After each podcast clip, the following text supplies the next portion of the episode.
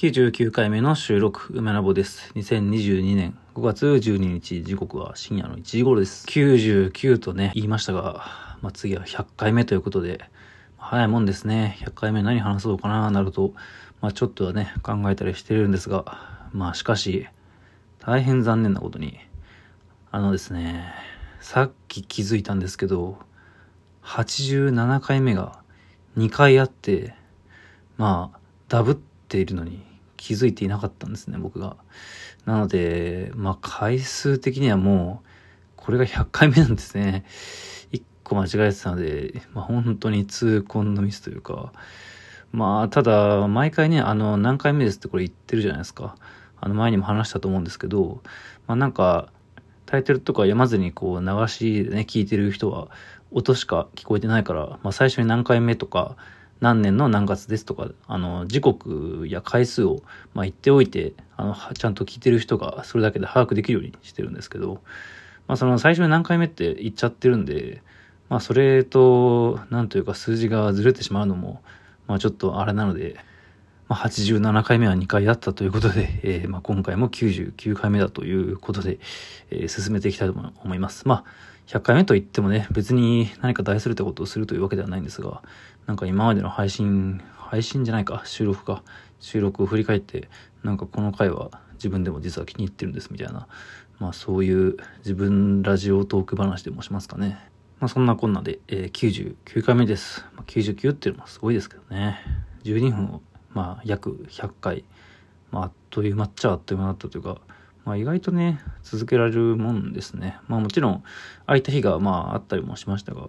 やっぱ何か自分の考えや思考をこうまとめる、まあ、なんかペイントにおけるドローイングみたいなね、その思考のドローイングみたいな感じに、まあ、このラジオトークがなっていて、まあいい意味でメリハリがついてるんじゃないかなと思います。まあただ、あんまりね、無理しすぎてもっていう、なんかそれをこう、脅迫観念のように無理しすぎないということを自分に、あの、立しているんですが、まあ、頑張りすぎると続かないっていうふうにね、あの自分は思っているので、まあ適度にやっていきたいと思っています。まあ、今日は何をしてたっけな。まあ、ここ数日は、まあ、割と締め切りも、まあ、先にあってですね、割とのんびりしているというか、まあ、細かなドローイングだったり、あのー、まあ、一応塗り、塗りの作業というか、あのー、まあ、こ、まごまとした制作じみた作業はあるんですが、まあ、あんまりこう、なんかビシッとした合作品だっていう感じの予定は今のところないんですよね。まあ、なので、まあ、例えばね、自分のホームページの梅ラボの更新をしたりだとか、過去のやつをね、ちょっとまとめたりだとか、あと作品の制作の準備ですかね。まあそんなことしたりとか、まあ、あと普通に気晴らしになんか作品見たり、映画見たり、アニメ見たりとか、ゲームしたりとか、えー、まあ比較的のんびりですね。まあアーティスト業ってね、自営業みたいなもんなんで、予定がない時は、まあ割と自由というか、まあほぼ、まあほぼほぼニートみたいな感じなんですけど、まあこのニート的なライフね、あの、まあ、旗から見たらね、なんかもっとちゃんといろいろやるよみたいな感じに思われるかもしれないんですが、まあ、ただ、まあ、常にアウトプットをしていると僕結構ね、まあダメになっちゃうんじゃないかなって自覚が、まああってですね、まあそのインプットとアウトプット、まあインプットっていうのは要はダラダラして何かをまあ見たり、なんか歩いたりとかそういう、まあニート的な時間のことを言ってるんですけど、あの、インプットもね、あの、気合を入れてちゃんとやると、まあ、例えば、全く自分が読んでない、知ってない分野の文章とか、映画とか作品をね、よし、見るぞ、聞くぞっていう風になると、まあ、なんか創作と同じかそれ以上のまた別種の体力や精神力をね、まあ、使いますけど、なんか全然そういうんじゃない、本当に脳がリラックスした状態の、まあ、それこそ僕にとっては、まあ、VTuber のね、配信を見たりだとか、YouTube のくだらないやつとか、あとは続きものの漫画とかね、本当に自分が、まあ、楽しみにしていて、まあ、楽に読める。まあ、そういったものっていうね、新しい刺激とか、何かこう自分になんか、新たなきっかけを与える可能性っていうのは少なかったりしますけど、まあなんかそれはそれで、まあ休息というか、まあ、自分のメンタルとかね、まあ、体力とかには明らかにいい影響を与えているであろうっていう、まあ、そういうインプットのタームだったりするんですよね。まあ、そういうダラダラニートインプットと、まあ、気合インプット、まあ、そして少々のアウトプットといった感じで、まあ、ここ数日は、えー、過ごしています。まあ、その友人とのね、交流というのも、まあ、自分の精神には結構、まあ、結構というかかなりいい、まあ、効果を、えー、及ぼしてるんじゃないかなと思ってますね。まあ VTuber だらだら見てるって言いましたけど、まあなんかその関連の話をしますかね。ななんかそういうのにすごく興味がある人っていうのが果たしてどれだけいるのかわからないんですが、まあバーチャル YouTuber、まあそういった文化、2018年とかね、なんかそれぐらいから、まあ、結構黎明期というか、いろんなまあ個人の方が配信をね、配信というか動画を上げたりとかね、こういろんなキャラクターの、まあ、3D のね、その、まあ、造形、二次元の造形、それを自分のアバターとね、あのして、様々な活動が行われたわけですが、その、2018年に活動をしていた人が、なんか最近にわかにか気づいていてですね、まあその、その時に活動休止した人が4年ぶりに活動を再開して、まあそれも YouTube ではなく、Twitter のスペースでね、なんか、まあ久しぶりの、まあ本当に4年ぶりの、えー、まあ話を、まあトークをして、で、それをファンはね、あの、まあ寝耳に水というか、まあもう二度と声が聞けないと思っていた声が聞けたということで、まあ、結構みんな感動してるわけですね、ファンは。その2018年組とか呼ばれたりもまあしてるのですが、まあそれに影響されるように2018年の VTuber の風景みたいなものが最近ちょっと、まあいろいろ広がってですね、まあ、そのうちの一つのまあ、ツイッターのスペースのやり取りというのがちょっと、えー、自分にとって非常に印象深かったので、それについてちょっと話そうかなと思います。で、それは誰かっていうと、えっ、ー、とね、ひらがなで、えー、バーチャルっていう、まあ、まあ、この人は男性のバーチャル YouTuber なんですが、まあ、見た目がもう完全に馬。馬の被り物をしているスーツを着た男性みたいな見た目をしてるんですけど、まあ彼も結構長い間活動していて、まあ基本的には女性の VTuber のマネージャーみたいな立ち位置なんですけど、まあ彼自身の構成も結構大きくてですね、その、世界初の男性 VTuber みたいな立ち位置なんですよね。まあ、なんかピーナッツくんも結構、あの、最初だみたいな話もあるんですが、まあそれ置いといて、まあそのバーチャルさんは、男性 VTuber の初めての人なんですけど、まあ、その人もなんか Twitter のスペースをここ数日やっていて、数日っつってまあ2日連続ぐらいかしら。で、それで、えっ、ー、とですね、ノラキャットっていう、えー、まあこれも VTuber の方なんですけど、その人の、まあ会話、まあその二人の会話というのが発生してですね、まあこれは、まあ、ほとんどの人ピンとこないかもしれませんが、VTuber の歴史的には本当に画期的なことで、まあ、この二人のコラボというのが、まあ、初期なんか期待されていたけど、まあ、結局されないまま4年経った。で、そんな中で、まあ、ようやくコミュニケーションが発生したわけですよね、Twitter のスペースで。で、まあ、このバーチャルって人は男性のまあ普通の声なんですけど、